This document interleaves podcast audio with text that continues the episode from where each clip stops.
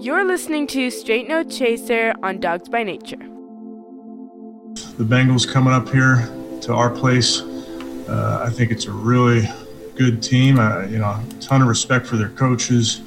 Offensively, I think you saw uh, that quarterback's a special player, and then they got a ton of offensive talent around him with the receivers. They got fast guys, they got big guys, they got couple really good running backs, a good offensive line. Getting Jonah Williams back this year, I think, was big for them. Defensively, you know, a, a stout front got long guys on, on the edge there, great effort players, fast linebackers, some corners that can run and match you, and, and I think some safeties with uh, some ball hawk ability. Uh, well coached, good special teams unit, so will be a, a big challenge for us Thursday night. Now, here's your host, my dad, Thelonious7. My dawgs by nature family. I hope this transmission finds you well. My name is Thelonious7, and you're listening to Straight No Chaser on Dawgs by Nature Radio. No rest for the weary. We're back at it on the short week with your Brown Showdown.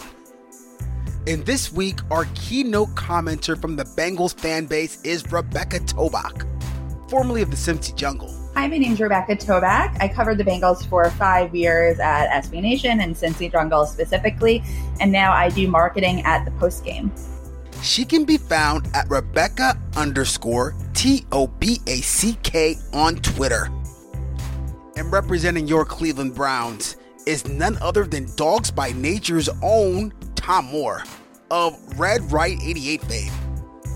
Hi, everyone. I'm Tom Moore. Find me as part of the team at Dawgs by Nature and also on Twitter at Tom underscore RedRight88.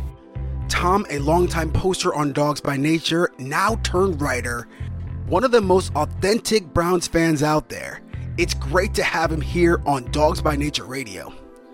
And now for the opening salvo, we will kick off to Rebecca Toback as she breaks down the Bengals offense coming into this Thursday night matchup. When it comes to the Bengals offense, Joe Burrow is going to be the center of attention for this entire season and hopefully maybe the next decade to come. So, in his first NFL game on Sunday against the Chargers, he performed really well. I think he exceeded most people's expectations for his NFL debut. I personally didn't want to set the expectations too high, but he rose to the occasion and the Bengals did not get the win, but he took full blame for it and it was not his fault. He gave himself a D grade for the game. Um, and I think he is ready to bounce back and get his first NFL win. And I think that the whole team is really playing for him. They love him. They have really um, just completely uh, taken to him as a leader or voted him a captain. So I think a lot of what happens on Thursday night will. Uh, will be based on how Joe Burrow plays and how the offense rallies around him. And then Joe Mixon, obviously a major part of that uh, equation. He did not play well on Sunday. He had his first lost fumble in over two years. So I think he's ready to get back out there and really dominate. Um, he said uh, he couldn't wait to get back on the field on Thursday and get the bad taste out of his mouth. And he is that kind of player. He's dominated against the AFC North, specifically dominated against the Browns. And I expect him to be a major part of the offense and do the same on Thursday night. Joe Mixon and Joe Burrow coming to town on Thursday night. Let's see what Tom Moore thinks about the defensive approach the Browns can take to limit their progress. Thursday night, the defensive line for the Browns should have a big game against the Bengals. Cincinnati offensive tackles Jonah Williams and Bobby Hart had a rough day in week one against the Los Angeles Chargers, and this week they're going to have to go up against Cleveland defensive ends Myles Garrett and Olivier Vernon, who have the potential to make for a long night for Cincinnati quarterback Joe Burrow. Garrett, in particular, should be motivated to have a big game, as the last time he played before a national audience came against the Pittsburgh Steelers in 2019, a game that ended with Garrett receiving a six game suspension. The Bengals can counter the Browns' pass rush if they can get running back Joe Mixon going. Last season, in two games against the Browns, Mixon gave Cleveland all kinds of trouble by rushing for a combined 308 yards and three touchdowns.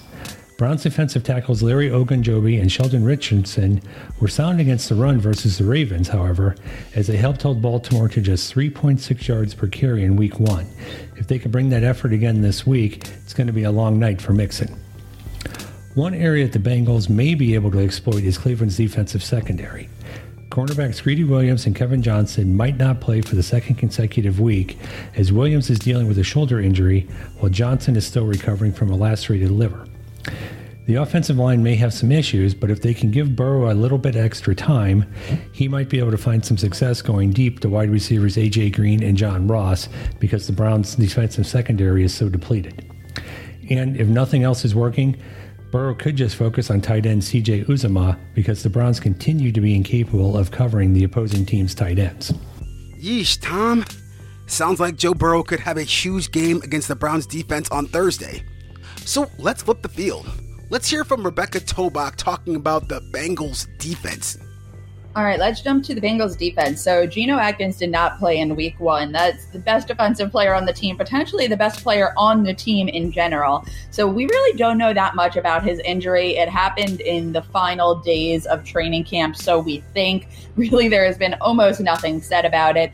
Um, he didn't practice on the, you know, the uh, the kind of practice report they put out that's not a real report it's an estimated if they would have practiced on monday so he did not do that um, it's unclear if he's going to play thursday but it seems very likely that he does not so if he doesn't play that gives the browns a huge advantage not having the bengals best player on the field. Um, but the defensive line overall really is a unit that we were expecting big things from this year. Carlos Dunlap had a great season last year. This is his 11th year in the league, and he is still bringing it week in and week out. Sam Hubbard is probably the most hyped up player this offseason. He is jacked and ready to go. He looked good, but not as great as we expected in week one. So, expecting bigger things in week two. And then Carl Lawson had a great week one. He had a sack. Um, he is looking to really make an impact as a rotational player. So the defensive line should be bringing it. But then the secondary actually looked surprisingly good in week one. Um, William Jackson was just completely shutting down any receiver he was going up against. Darius Phillips, a young guy, also doing really well. So look for that secondary to rise above expectations. It's hard to make an assessment of the Bengals' defense uh, as they were going against Tyrod Taylor in their last contest. At the same time, I can understand Rebecca's optimism for that unit. William Jackson was amazing. Bates was also very good. So let's hear from Tom Moore as he talks about how the Browns' offense might fare in this contest. On offense, it wasn't the best of days for the Browns in week one against the Ravens, but the talent is there to really do some damage against the Bengals. Running backs Nick Chubb and Kareem Hunt combined for 132 yards and averaged 5.7 yards per carry against Baltimore. So if nothing else is working, the Browns simply can just hand the ball off and let Chubb and Hunt grind the Bengals into the ground.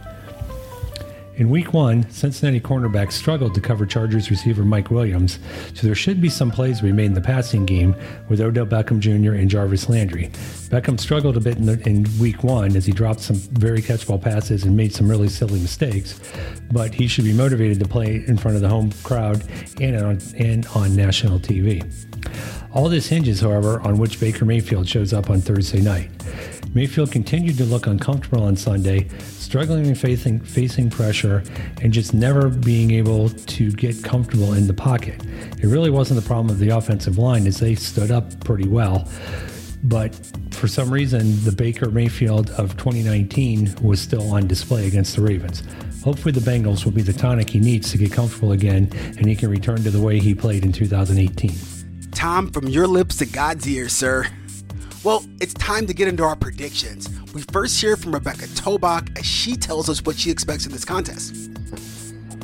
So, my prediction for Bengals Browns on Thursday night. I think that Joe Burrow is highly motivated to come out and get his first win. And I think that his teammates are even more motivated, not to win for themselves, but to get that win for Burrow. Um, so I am going to predict a 21 to 17 Bengals victory in Cleveland on Thursday. And I, I wonder how much uh, the signing of um, the Browns kicker, who is just let go, Austin Seibert, is going to impact the game. He may or may not play. Um, Randy Bullock got injured on the final play of week one. The Bengals really seemed like they had that game in the bag throughout the game. Seemed like it was going to be a win. Bullock awfully missed the final field goal. He got hurt allegedly on the play. The Bengals are saying he's hurt. He's saying he's hurt. They are now signing Seibert. So all signs point to him being hurt, but it's still not 100% sure uh, or certain that Seibert is actually going to be kicking for the Bengals. Bullock might if he is healthy. Uh, we'll see how that all unfolds, but I do predict that the Bengals get in the win column, start the season one and one, and that the Browns fall to 0 and 2 with two division losses to start the season. No surprise, Rebecca picking the Bengals to win this game. And that, that whole Austin Seibert affair has really been something else. We've got to keep a close eye on that one. So now, let's hear from Tom Moore and see what he thinks is going to happen in this game. Browns are still a work in progress under new head coach Kevin Stefanski, but they have more than enough talent to exploit the Bengals in the home opener on Thursday. Cleveland 28, Cincinnati 10, and everybody goes home happy. Tom, for the love of all that's good in the universe, I hope that you're right. In my head, I actually feel worse about picking the Browns than I did in week one, but I talked myself into it. We're going to have to see a far different game script than we did in that contest they're going to have to try to keep the ball away from Burrow. And really, how fair was it to judge a defense that's only competition was up against Tyrod Taylor? I think the Browns pull it out 28 24 in the type of game that I hate watching, but ultimately love winning. Well, big thanks to our guests, Rebecca Toback and Tom Moore. I absolutely love hearing their voices on Dawgs by Nature Radio. Rebecca Toback can be found at Rebecca underscore T O B A C K on Twitter. Tom Moore is at Tom underscore Red Right 88 on Twitter. Well, that was your dose of the straight truth. You've been listening to the Straight No Chaser. I am your host, Thelonious7 on Dawgs by Nature Radio. Take care and go Browns.